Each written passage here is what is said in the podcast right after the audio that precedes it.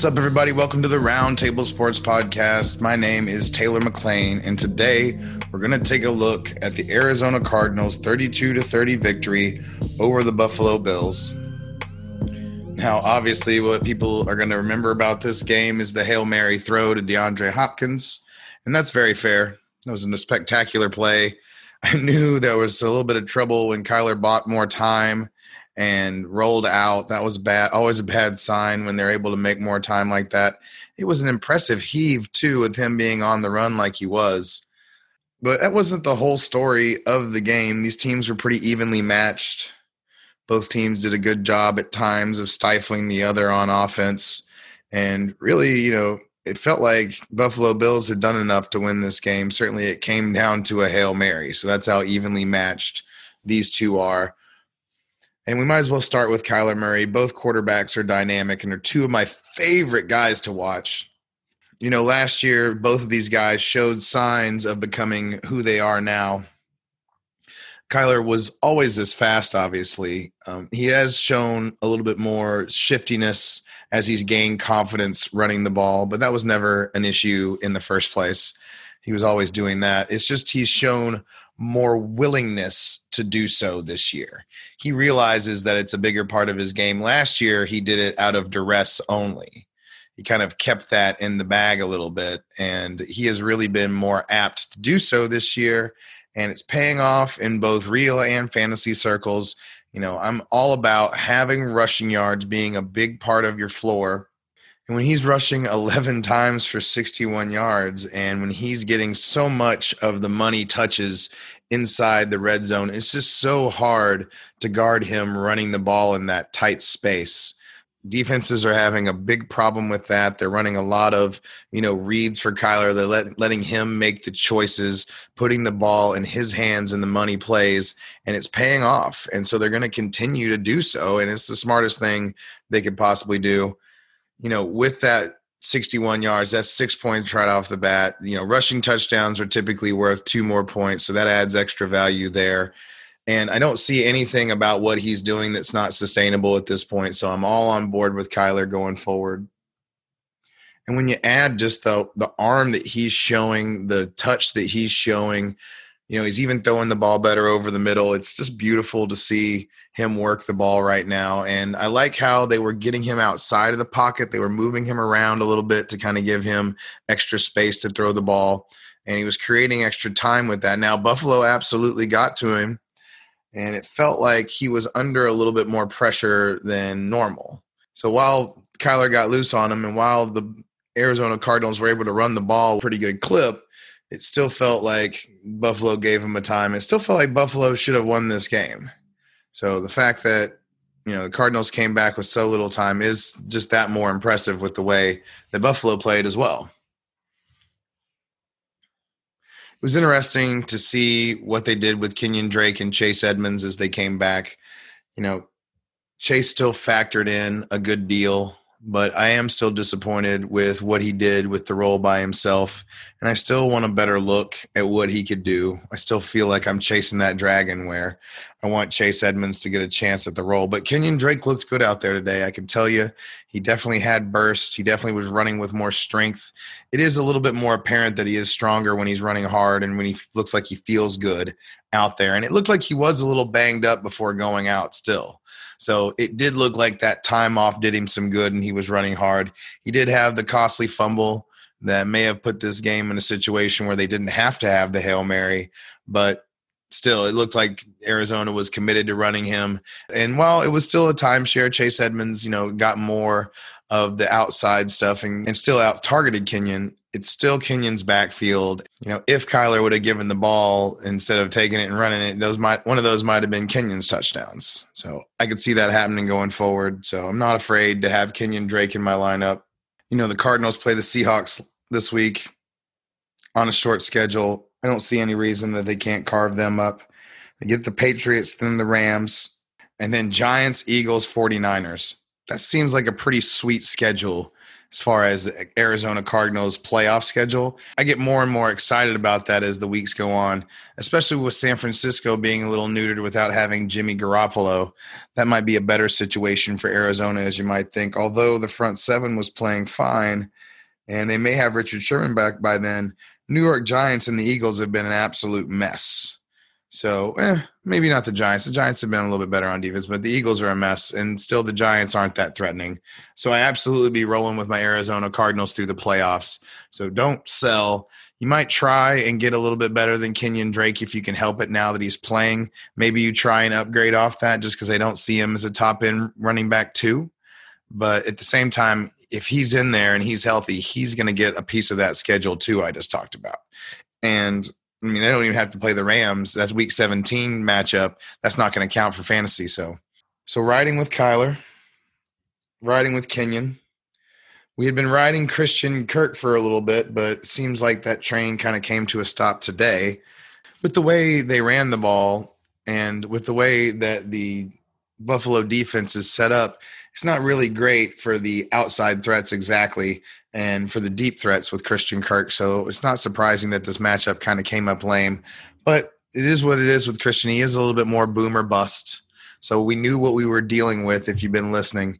And uh, it's not something that I was super counting on. You know, he was my boomer bust wide receiver three type guy. And certainly DeAndre Hopkins showed why this is his wide receiver situation, he was able to break from the coverage. He they were looking for him, and of course, he caught the big play to really push the passing totals over the top for everybody. And uh, certainly, I don't see any reason that I would be selling off DeAndre Hopkins, at least the second best wide receiver in the league. Him and Davante Adams, you know, certainly kind of vie for that in my mind at this point. So, and like I said, I love the schedule for them. I mean, James Bradberry maybe for New York covers DeAndre, but I think DeAndre can handle that. And uh, yeah, the week before that, you know, week before the playoffs, he does have to deal with Ramsey. He is going to, you know, deal with the Patriots, but still, I mean, we're talking playoffs here. And when you get the Giants and Eagles and 49ers, I just can't walk away from that. So I'm absolutely not selling DeAndre Hopkins. He's going to crush it down the line. I just can't imagine without, you know, some sort of injury that he's not going to be a top wide receiver going down the stretch. Let's move over to Joshua Patrick Allen and the Buffalo Bills. You know, Josh is a pet project of mine. Not like I've got anything to do with what he's doing, but man, he's just somebody that I came up with, you know, while I've been watching these films. And really, nothing he's done to this point has dissuaded me from thinking that he has a great NFL future and that he has taken a huge step up this year much to other owners' chagrin, because anybody that has Josh Allen in their fantasy league, it should just be riding high, riding tall, because it doesn't feel like anything is going to stop the Josh Allen train. The guy has increased his accuracy. I mean, it's not tenfold, obviously, but man, it just seems like he's so much more in control. He's got his body moving in the right directions to make these throws. And when you've got such a big arm like he does, you don't always have to be in perfect position to make some, some spectacular throws. And like I've been saying, he's so big and hard to take down. And when he's got the additional speed, it's like Big Ben with the ability to move. And that makes him really hard to take down. Now, you know, Arizona was able to get to him a bit today, and they got him off point a couple of times. Patrick Peterson made a beautiful pick on one of the interceptions. So it's not all on Josh here, but at the same time, the only way you can stop the Buffalo Bills is to get to Josh because everything flows through him. I mean, just all the money plays. They're putting it in his hands. They're featuring him on offense because their running game just isn't really there. It's unfortunate they can't really back up Josh with much of a running game. I don't know if it's schematic or if it's the line at this point, but regardless, Josh is making it happen with his arm. That's the dynamic part of this offense, anyway. So we were talking Cardinals schedule. Let's talk Buffalo Bills schedule for Josh because really from a athletic standpoint, from an arm standpoint, from everything that he's got going on, from the offense flowing the way it can through him and him being the goal line back, I mean, I don't see any reason for anything to change as far as Josh goes. So it's just a question of what is his schedule the rest of the way. Now, next week is finally Buffalo's bye week, so Josh can get a rest. Then they've got Chargers and the 49ers. Certainly, the 49ers have been playing better on defense, but at the same time, with their offense being neutered on Monday Night Football, I can't imagine that Josh can't get something done there. Now, they do have the Steelers. That's not a great matchup. I don't like that. At Buffalo, could be cold. Then at Denver, and then at New England. You know, I don't see any reason, especially with the Denver part of that. And while the Steelers are a tough matchup, I don't see any reason that I'm going to stop riding Josh at this point. He's essentially matchup proof. Now, certainly worse defense would be preferred. You know, let's bring the Bengals out there or something. But at the same time, I can't imagine that if you've got Josh where you've got him and that you've got him to this point that you're going to do anything but ride him to the fantasy playoffs and possibly a fantasy championship. And especially when New England has been something they can conquer in a fantasy championship situation. I'm definitely on board with Josh going forward.